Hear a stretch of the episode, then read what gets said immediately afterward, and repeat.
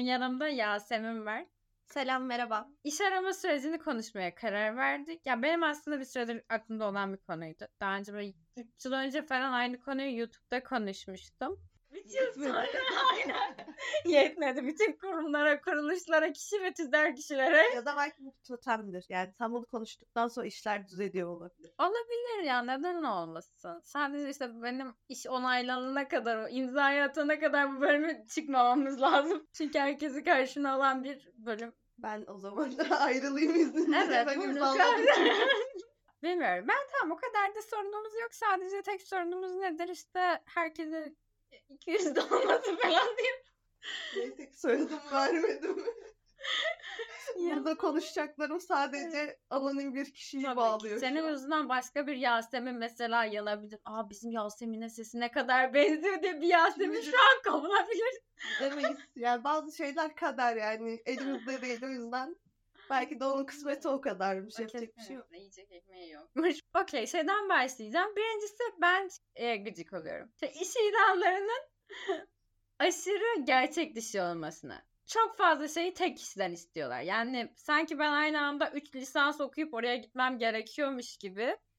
Ee, böyle hani hem kurgu yapmanı istiyor işte hem grafik tasarım yapmanı istiyor hem çok iyi bir metin yazarı olmanı istiyor falan. Ben kendi bölümüm üzerinden örnekliyorum ama mühendislere falan da muhtemelen hem kendi alanında aynı şeyler böyle 3 kişilik işi yapacak bir kişi falan istiyorlar. Gerçek dışı buluyorum. Hatta ben bunu daha önce bir hocama söyledim de bana şey demişti. Biz buna unicorn aramak diyoruz demişti. Ha, Çünkü evet gerçek dışı bir şey. Yani olmayan bir şeyi arıyorsun. Ve bunu da bunu da geçiyorum. En de sinirlendiğim nokta bu kişiyi buluyorsun. Üç işi yapacak birini buluyorsun mesela. O ara biri bir tane deli çıkıyor diyor ki tamam ben hani yapacağım her şeyi yapacağım diyor. Ya ben o deli olabilirim ama Ben de olabilirim. Sorun o işte. Bizi o dereceye getiriyorlar artık böyle. Asgari ücret ya da işte bir buçuk asgari ücret. 1.25 asgari ücret veren maaşlar da bu ama böyle.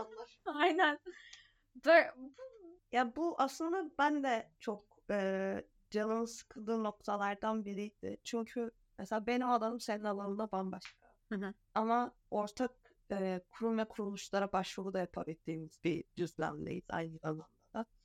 E, orada özellikle benim alanımın ilgi alanı olabilecek meslekler için mesela e, endüstri mühendisliği, matematik mühendisliği, istatistik mezunu gibi e, sıralamalar görüyorum. Ama baktığım zaman çok sosyal bir alan Hı hı. e, ve içeride kullanabileceği teknik bilgileri tamamen aslında belli sosyal bilimlerin içerisinde de öğretilen ve onu aslında vermeden, o dersi vermeden e, diplomanı alamayacağım e, tool'lar diyeyim.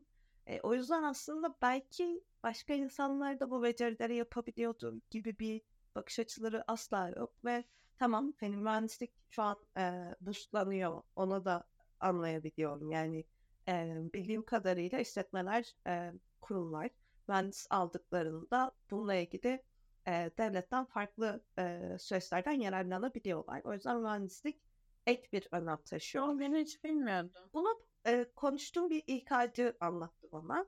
Ama tabii ki detaylarını bilmiyorum. Çünkü ben İK süreçlerinin içerisinde değilim. Ya da işte kurumların o süreçlerin içerisinde hiç yer almadım. Ben ondan duyduğumu yalancısıyım. ha, bokumu attığıma göre devam edeyim. yalan yalan bilgiler verip sonra başkasına sallıyormuşum. böyle. Neyse. E, o yüzden hani bunu duyduktan sonra birazcık tamam evet anladım. Ama yine içim soğumadı. Çünkü ee, o zaman mesela neden böyle bölümlerden mezun ediniz? Neden hala daha her üniversite, her apartman üniversitesine, her şehre e, Her ilçe ya. Esenyurt Üniversitesi diye bir üniversite var. İlçelere bile açıyorlar artık. Esenyurt Üniversitesi de Esenyurt'ta değil bu arada. Esenyurt'taydı ya. Farklı, onun bile farklı apartmanları var yani. Harika. Öyle düşün. Kampüsleri değil apartmanları. O yüzden e, yani ba- bana bu çok mantıksız geliyor. Yani bu kadar plansız bir sistemin e, hatta şöyle düşünüyorum. Yani bu kadar işsiz az bile böyle bir sistemde. Yani hata kaza gerçekten kendilerine yer bulan ya da sistemde o işsizleri bir şekilde farklı konumlandırabilecek yeni hikayeler üreten işte e, siz kendi kaderinizi kendiniz yazacaksınız. İşte bilmem ne bölümünden mezun oldunuz diye bilmem ne olmanıza gerek yok. Zaten işte spesifik alanları tutanlar hep daha ileriye gidiyor. işte farklı kariyerlerden gelenler farklı kariyeri birleştirince bir hikaye oluyor gibi farklı hikayeler var. Bir noktada bazı insanlar için doğru. Ama bazı insanlar için de çok hani ana yerlere gitmek istiyorlar insanlar. Atıyorum yani e, bir yerde dümdüz psikolog olmak istiyor biri ya da bir yerde dümdüz kameraman olmak istiyor. Yani herkes böyle çok multidisipliner alanlarda çalışmaya da zihinsel olarak da açık değil. Ve bazıları gerçekten memurluk gibi dümdüz işini yapmak istiyor. Hani işini geliştirmek istemiyor değil. İşini yapmak istiyor ama multidisipliner olmak istemiyor mesela. Şimdi buna yönelik de bir istihdam süreci yeterli değil. E tamam kendi kariyerimizi yazıyoruz okey biz de multidisipliner çalışmaya çalışıyoruz ama bizim için de bir istihdam Aynen ben tam onu diyecektim. Hani şu an e, sürekli bence bir noktada da yeni hikayelerle de hani insanların motivasyonu mu diyeyim artık psikolojik dayanıklılığı mı diyeyim hani bir şekilde ayakta tutulmaya çalışılıyor. E, bu belki çok sistemli bir şey değil ama büyük resme baktığın zaman e, biraz da böyleymiş gibi hı. gözüküyor. E yine diyorum bazıları gerçekten öyle olabilir. Kendi hikayelerini yazabilirler ama bir insandan bu kadar farklı perspektifte ve bu kadar derinlemesine e, uzmanlık bekliyor olmak bana birazcık unrealistik geliyor ilk Aynen. acıların değil. Unicorn. o yüzden yani e, içeriye birini aldıklarında da o insana bence çok efektif kullanamayacaklar. Yani çünkü ben kullanamıyorum. Böyle bir sıkıntı var. Yani ben aynı anda üç masada çalışamayacağım. Yani bunların hepsini yapan kişi yine ben olacağım. Sadece işte atıyorum. Normalde ben gün içinde bir tane iş sürecini yöneteceksem şöyle planlamak zorunda kalıyorum. Sabah bir işimi yapıyorum. Yapabiliyorsam öğle arası yapıyorum. Sonra akşam bir işim, öğleden sonra bir işimi yapıyorum pardon. En son üçüncü iş için kalanları zaten güne sığdıramadığın için sana 9-6 mesai verilse dahi sen akşam 8'de bir daha bilgisayar açıyorsun. Ya da sabah 6'da uyanıp bilgisayar açıyorsun sabah 9'a kadar. Yani yani sen kendi sosyal hayatını hatta daha da kötüsü kendinden çalarak bir şey zorunda kalıyorsun. E, dolayısıyla mesela bir yerden sonra tamam bir buçuk asgari ücret var mı? iki asgari ücret var. Şimdi ilk başta piyasaya göre, deneyimine göre belki iyi bile geliyor. Başlamak istiyorsun. Ama bir yerden sonra o e, kendinden çalan sistemin içerisinde zaten mutlu olamıyorsun. Psikolojik olarak iyi konumda kalamıyorsun. Bazen paran olsa harcayacak vaktin olmayabiliyor. Yani ben öyle mülakatlara girdim ki e, araba veriyorlar. Maddi olarak çok beni tatmin edeceğini düşündükleri bir maaşı vereceklerini söylüyorlar. Daha bu arada beş kere görüştüğüm yer burası ve yani ben çıktım süreçten yani. Ee, her şeyi anlatıyorlar. İşte arabanın modelini soruyorlar. İşte otomatik mi yoksa e, normal mi kullanmak istediğini soruyorlar. Bak her şeyi sordular. Ben hala maaşı duyamadım. Ama bu arada bana diyorlar ki sabah 10, akşam 8, çarşamba şey, e, cumartesi günü de çalışacaksın. Bazen pazar günü de mesai oluyor. Şimdi benim arabam var ama değil mi? Saat 8'de ben işten çıkacağım. Zaten bulunduğu yer yani üç farklı şubesi var mesela. Kim bilir hangi şubesinde çıkacağım o gün. Belirli bir yerimde yok bu arada. Belki İstanbul'un bir ucundaki şubesinden çıkacağım ve 8'de ben o arabayla ancak eve geleceğim. Yani e şimdi bana vaat ettiğin şey ne kadar vaat ettiğin kisti karşılıyor. Hiçbir anlamı yok aslına bakarsan. Yani o seni sadece aslında Metrobüse binmekten kurtarıyor. Evet yani o da mesela baktığın zaman bu kadar artık online'dan yürüt, yürütülebilen süreçler varken yani şube şube gezmen ya da işte akşam 8'e kadar sürecek bir mesai bana doğru ve sürdürülebilir gelmiyor. Yani shift olabilir. Yani beni sabah 8'den orada isteyebilirsin. İnanırım. Ama sabah 10'dan akşam 8'e kadar demek senin hayatını çalmak demek bence. Bence. Kalan süreçte de zaten senlik hiçbir şey yok. O yüzden evet o üçü karşılayabilirsin. Üç farklı işi. Ama seni orada ne kadar tutabilecek? Hani tuttu diyelim. Sen o kadar üretken, verimli bir şekilde ne kadar kalabileceksin? E sonrasında sen çıkmak zorunda kalacaksın. Ya da o seni kovmak zorunda kalacak. Sonra CV'nde neden 6 aylık iş deneyim var? neden 6 ayda çıktın olacak işin şeyinde? Bir başka iş görüşmesi. Aynen. Ya o yüzden hadi diyelim e, o iş beklentilerini karşıladın. Hadi o paraya da okey oldun. Ya da belki gerçekten seni tatmin eden bir para geldi. Ama nereye gidecek? Yani ne kadar gidebilecek? Bir de böyle isteyen genelde bir tık daha küçük ekibi olan yerler oluyor. Yani sen çıktığında sistem çöküyor. Hiç mantıklı gelmiyor kulağa. Ve sen çıkarken de herkes bu sefer yani seni içeride tutmak istiyor. Tamam. Ama sen artık bunun için çok geç olduğu için süreçle alakalı e sen zaten çıkacaksın. Senin içeride kalma ihtimalin yok. Ama o bir buçuk yılda, iki yılda, üç yılda, altı ayda ne kadar süreyse artık. Senin bu yıpranma payını göz göre göre ama sen kalıyorsun ve o paraya çalışıyorsun diye kimse ek eleman almıyor, iş dağıtımı yapmıyor, hiçbir şey olmuyor. E dolayısıyla sen şimdi 20 tane kriter yazdın iş ilanına. Ben yaptım. Ama senin için bir kere doğru bir süreç olmuyor. Yani hani sadece bizim açımızdan da saçma değil baktığımda. Bize verilen bir emek var, bize ayrılan bir bütçe var ve hani onun sonucunda dediğim gibi az kişilik bir ekipten oluşuyor. Sen gidince Patlıyor. geriye gidiyor Aynen. sistem. E o zaman hani bundan vazgeçilmesi gerekilmiyor mu artık diye düşünüyorum ben. O yüzden elimden geldiğince e, işsiz kaldığım süreçlerde ben de bu arada gece 2'de 3'te ne başvurular yaptım. Yani sabahlara kadar başvurular yaptığım dönemler oldu. Bunu bayağı anlatmışlığım vardır sana.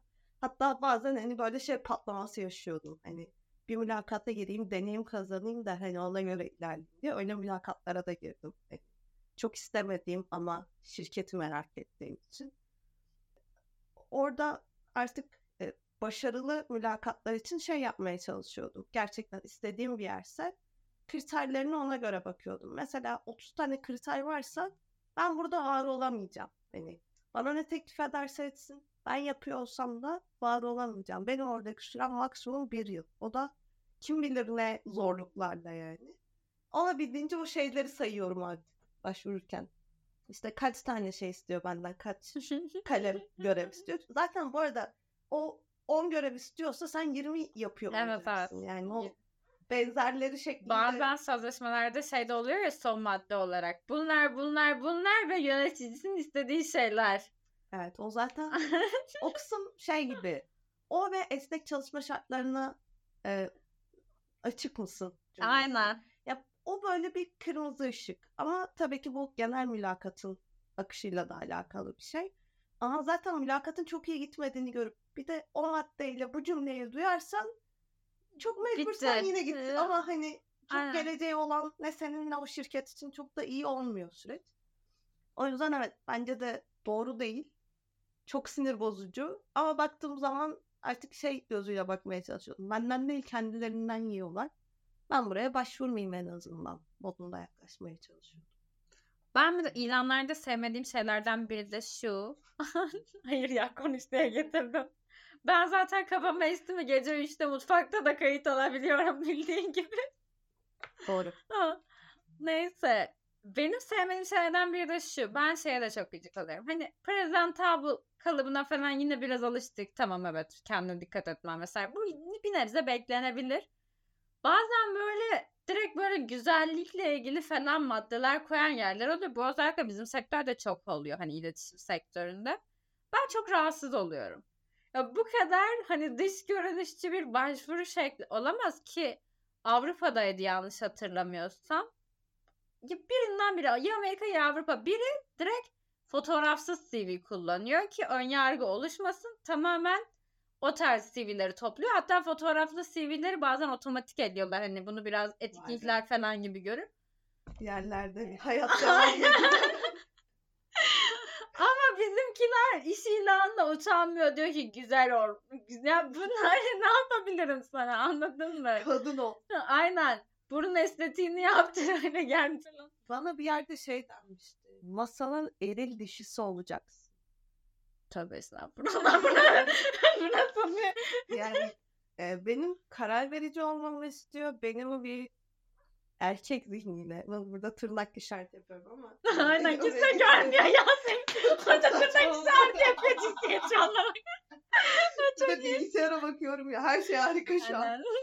Neyse e, tırnak içinde e, eril bir zihinle karar vermenin ama masada da tüm dişiliğinle oturmanı istiyor. Bu şu demek. Satan gecelikle işe Ben daha iyi bir şey düşünmüşüm demek ki. E, kadın hatlarında ve kadın görünümünde orada olmanı istiyor. Ama kadına da bir yandan karar vericiliği çok da uygun görmediği için masada da karar verme konusunda eril gibi oluyor. Ve böyle şakayla karışık söylüyor bunu. Önce bir şey diyorsun. Ha, oluyor sonra bir ne? Anı yaşanıyor. Hani o ehe de şey hani o iş görüşmesinde hani böyle biri espri yaptığı gibi olunca sen de bir refleks olarak gülümsüyorsun ya tamamen yansıma hareketleri. Aynen zoom'dan. Böyle he oluyor sonra ne? Ne dedi az önce? iyi sorguluyorsun. O başka bir madde konuşmaya çalışırken sen kendi içinde bu adam ne demek istiyor? Kadın hareketine yani? 100 yıl gelecekti şu an falan. Aynen öyle. Hani ben nereye başvurdum? Bir saniye doğru yere mi başvurdum? Ben hani hangi title'a başvurmuştum ki böyle Tuhaf şey bir tanımlama. Böyle onları düşünüyorsun. Sonra bu başka çoktan başka yerlere gitmiş. Senin kafan hala daha o tanımda. Çünkü rahatsız edici yani. Her açıdan rahatsız edici. Kimlik sorgulatır. işte ne bileyim kendi kendine kadınlığınla ilgili bir şey sorgularsın. Bulunduğun yüzyılla ilgili bir şey sorgularsın. Mezun olduğun alanı düşünüyorsun. Abi ne oluyor şu an ben bu kadar mı düştüm? Anını bile yaşıyorsun kendi içinde. Ve hani o mülakat ne kadar elinden geldiğince tatlı bitirmeye çalışırsan çalış bittiği anda sen zaten hani ya o ya sen bir şekilde eğleniyorsun. Gitmem oluyorsun, değil mi? yani. Evet. evet çok oldu. Ya işte mesela bu bahsettiğim 5 mülakat yaşadığım iş yerinde bana her şeyin harika gittiğini söylediler. Ama ben en son mülakatımda birebir mülakat içinde mobbing yaşadım. Yani Wow. ne zaman evlenmeyi düşünüyorsun? Çocuk yapmayı düşünüyor musun hemen? Aileni bu yıl ziyaret edecek misin? Edemeyeceksin çünkü bir yıl en azından izin alamazsın ve bu şey değil. e, kendi şartlarını anlatmıyor. Yani biz böyle böyle bir şey bekliyoruz ama işte acil durumlarda tabii ki de şöyle olur böyle olur. Hani bir şey anlatsa bana gerçekten hani insani olarak bir şey anlatsa yani orada bana bir yıl onlara haber vermeden sağına soluna bakamayacağım bir resim çiziyor. Ve bunun sonucunda da sen burada bir karar verici olarak çalışacaksın. İşte e, bu şartları kabul etmelisin. E, işte senin aslında bir arada şey de yapıyor bu arada. Senin tamam 4 yıllık bir deneyimin olabilir ama o 4 yıl aslında küçük şirketlerde 4 yıl. O yüzden onu 4 yıl gibi göremiyoruz. Yani bir, bana vereceği parayı düşürdü orada. İki, beni otorite olarak kırmaya çalışıyor. Üç, ipimi eline aldı. Yani beni çalışan olarak almıyor. Beni köpek, kedi gibi sahiplendirip kenara bağlamalık bir konuma getiriyor o noktada ve bu da anlatabildiğim kısmı. Yani üstüne birçok soru soruldu ve ben hani çantamla bakıştım. Şu an alıp gitsem bir sıkıntı olur mu? Ya belki stresle ilgili bir stresimi ölçmeye çalışıyorum. Bana Belki. yapıyor. Ya bu arada mesela böyle mülakat e, teoride böyle mülakatlar olduğunu biliyorum. Ama pratikte hiç denk gelmedim. Kendi kendime dedim ki ya bir noktada bu şey yaşanacak yani hani bana diyecek ki işte e, ağır stres altındaki sürecinizi gözlemledim. İşte ondan şu çıktılara e, çıktılara edindim diyecek diye bekledim böyle. Bazı yerlerde kendimi hatta bununla avuttum. Böyle durup nefes alıp gülümsemeye devam ettim falan. O arada bana çok katatonik gözüküyorsun falan dedi. Ben Bu Her şey inanılmaz şey gidiyor. Gibi dizisine hani ilham verecek bir. Gerçekten öyle değil mi? Ben bu arada şunu söylüyorum. Bana işte diyor ki belirgin özelliklerin neler çalışan arkadaşların seni nasıl tanırlar diye. Ben de genelde e, hani pozitif olmaya çalışırım. Çözümcüyüm. İşte hani herhangi bir sorun olduğunda, problem olduğunda kriz çözümü için de ben giderim ya da ben çağrılırım. Yani genelde gülümserim ben falan dedim. Kadın bana hiç belli olmuyor. Mülakatın başından beri çok katatoniksin dedi. Yani dilimin ucuna kadar geldi. Oturduğum andan beri çeşitli mobbingler, çeşitli işte duygusal ve psikolojik istismarlar yaşanıyor şu anda dememek için. Ve hani feminist bir yer olarak da tanımlıyor kendini. Helal olsun. Böyle bir feminizm hiçbir yerde görülmedi. Dedim ki bu burası nasıl bir şey? Yani bana e, tanımladığı hiçbir şeyi yaşatmadı orada. Ve bu beşinci mülakat. Yani sözde üçüncü mülakatta beni içeriye alacaklardı. Farklı şubelerde mülakat yaptılar. Yol parası vesaire hiçbir şey yok ki dediğim gibi İstanbul'un ayrı apayrı uçlarından bahsediyorum. Ee, hepsine gittim. Hepsinde konuştum. Ve hepsinde de şöyle oldu. Yani title'ım yükseldi mülakat sürecinde. Yani atıyorum beni birinci dereceye alacaklardı. Ben onun için gittim. Sonra ikinci dereceye çıktım ikinci mülakatta ve ben talep etmedim. Yani seni buraya daha uygun gördük dediler. Üçüncü mülakatta dediler ki hatta sen buraya geç dediler. Tamam dedim ve ben üçüncü mülakata kadar da süreci yönetebiliyorum. Yani diyorum ki ben cumartesi çalışmak istemiyorum. Bana doğru gelmiyor. 9-6 mesai benim için daha sürdürülebilir. Bu arada da hani ondan 8'e kadar da gidecek hiçbir şey yok mesela işin kendi akışında. Ve beni yönetici olarak aldığı noktada da ben ofis asistanı değilim. Hani sabah açıp kapatan kişi ben olamam yani. Hani hepsi ben olamam. Böyle bir şey yok. Ee, sonra en son mülakatta bana dendi ki o dört title'ın tamamı sen olacaksın. Ne? Ben de böyle oldum işte.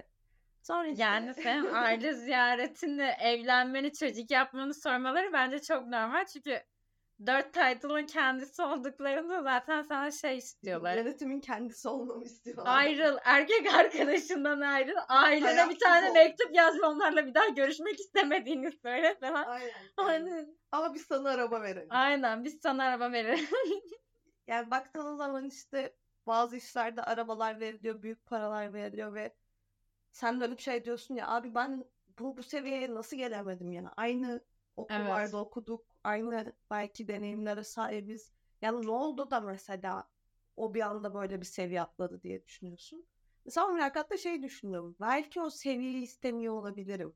Belki o seviye görülen bir seviye olmayabilir. Yani şeffaf, o kadar her şey şeffaf olan bir şey olmayabilir diye düşündüm. Ama kısa sürdü. Sonra yine üzülmeye başladım. Abi ben nasıl bu kadar geride kaldım evet evet diye. ben Evet Yasemin'le kaydettiğimiz bölümü ikiye böldüğümüz için bir veda kısmı olmamış. O yüzden şu an size gelecekten sesleniyorum.